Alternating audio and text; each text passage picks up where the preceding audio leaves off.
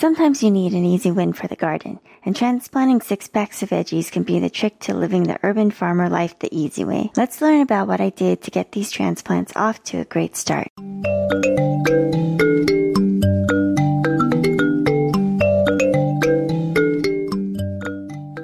Hi, I'm Roberta and I'm living the urban farmer life in the city. I'm fitting in farm life a little bit here and there and want to bring you along with me. I want to teach you everything I learned so that you can be successful and hopefully learn from my missteps. I'll let you know what I'm doing with this almost daily farming journal podcast. Let's hear what today's entry is going to be.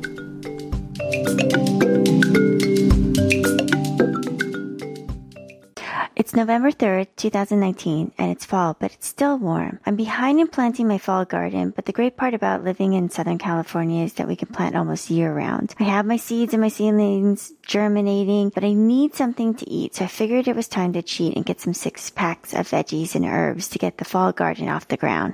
With my haul from H&H Nursery, I figured I'd probably overdone it again. I filled the entire cart, so I figured there must have been enough plants. Um, I always seem to always get carried away when buying plants, but that's normal, right? Well, Anyways, but after unloading the truck, the group of potted plants seemed pretty small compared to the entire front yard that is currently barren. It looked pretty sad. Well, anything would be better than the three sad kaling kale seedlings that I had raised from seed that had already been eaten by something. It was probably a bird or a slug, but at this point there were only stems sticking out of the ground. My soil is pretty loose right now, probably because it's just so dry. It was pretty easy to create long furrows with my mini shovel. I added worm castings to the little trench that I made for the transplants, and then I added worm castings that were from Worm Gold Plus. It it's coming from Cardiff, California, which is much closer and it was at a much better price than what I got on Amazon from Wisconsin.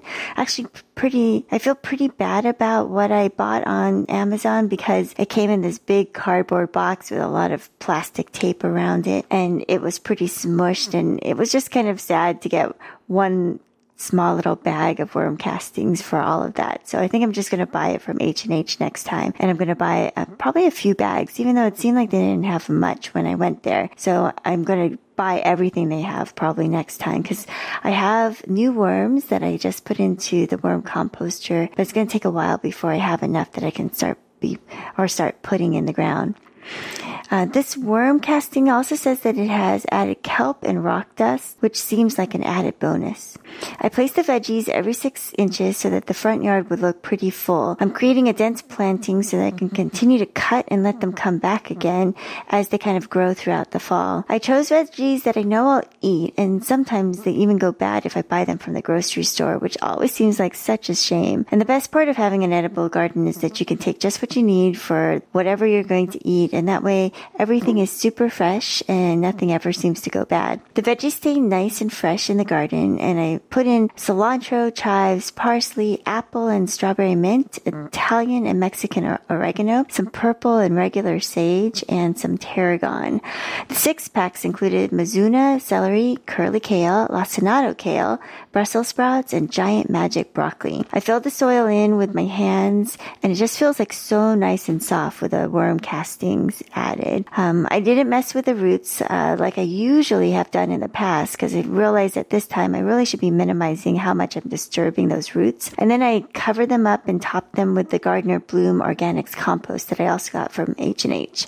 I couldn't tell from um, the package what was in the bag, but I can see that it was really dark and it smelled like that wonderful earthy smell from um, compost that I've made in the past. Now the soil looks more alive rather than the kind of dead gray dirt that seems to just kind of fly away when I would um, try to move it around. And then I needed to well, I know I need to work on soil building this year for sure. And watering is going to be a big part of keeping the healthy soil bacteria and fungi alive. I watered well, um, and this time it was with some gray laundry water that I usually uh, use for the garden, um, except for when I have root vegetables. And then I think in general, um, I just haven't been liberal enough with the water. So this year I'm going to put in some drip irrigation. It's already delivered, and I just need to put it in. Hopefully I do it this weekend or if I get super motivated, maybe I'll do it sometime in the early morning before I go off to work. Um, I've always tried to be a dry gardener, but looking at how dead the soil looks right now, it makes me realize that I really need to be a little more generous with how I irrigate the, the garden. And we really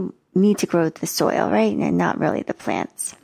And I just heard a tip about planting some radish seed in between the transplants to fill in the spaces while the crops grow in. Radishes can mature and be ready to harvest in about 30 days. So I think that this is just a brilliant idea. I'm going to do that in the morning. I'm going to put in some seed and I'm just so excited right now and determined to have a better crop rotation so that there's always something green growing next year. Right now, I'm just waiting for harvest time. It's just so painful.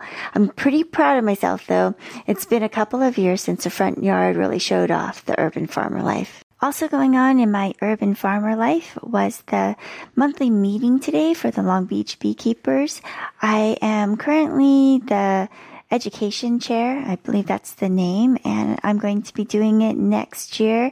So I'm trying to think of some good ideas for some online and in-person um, meetings for um, educational activities. So if you have something that you want me to put together, just let me know. You can either put it in the comments or you can go to the Facebook group for the Urban Farmer Life and get a discussion going about what you'd like to hear about. That would be great. And just ask to join. And and you'll join our currently, you know, pretty uh, tight, small group of people, and it'll be fun to see it grow. And I'll be going over what happened at the meeting, probably in our next episode, and some thoughts about uh, some beekeeping plans for this coming winter.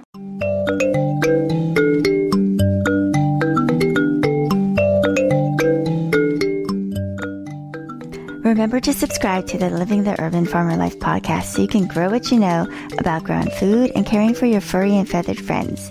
You can also find us on YouTube and Facebook as The Urban Farmer Life and at urbanfarmerlife.com for posts and links to help you be successful on your own urban farm. Now go out there and grow something.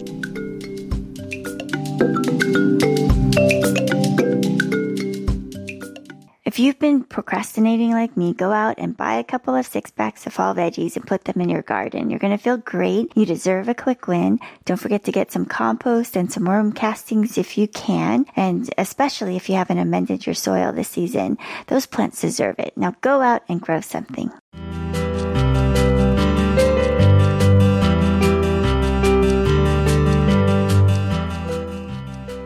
Thank you for joining me on the Living the Urban Farmer Life Journal podcast. I hope you're having fun growing what you know while caring for your soil and your furry and feathered farm friends.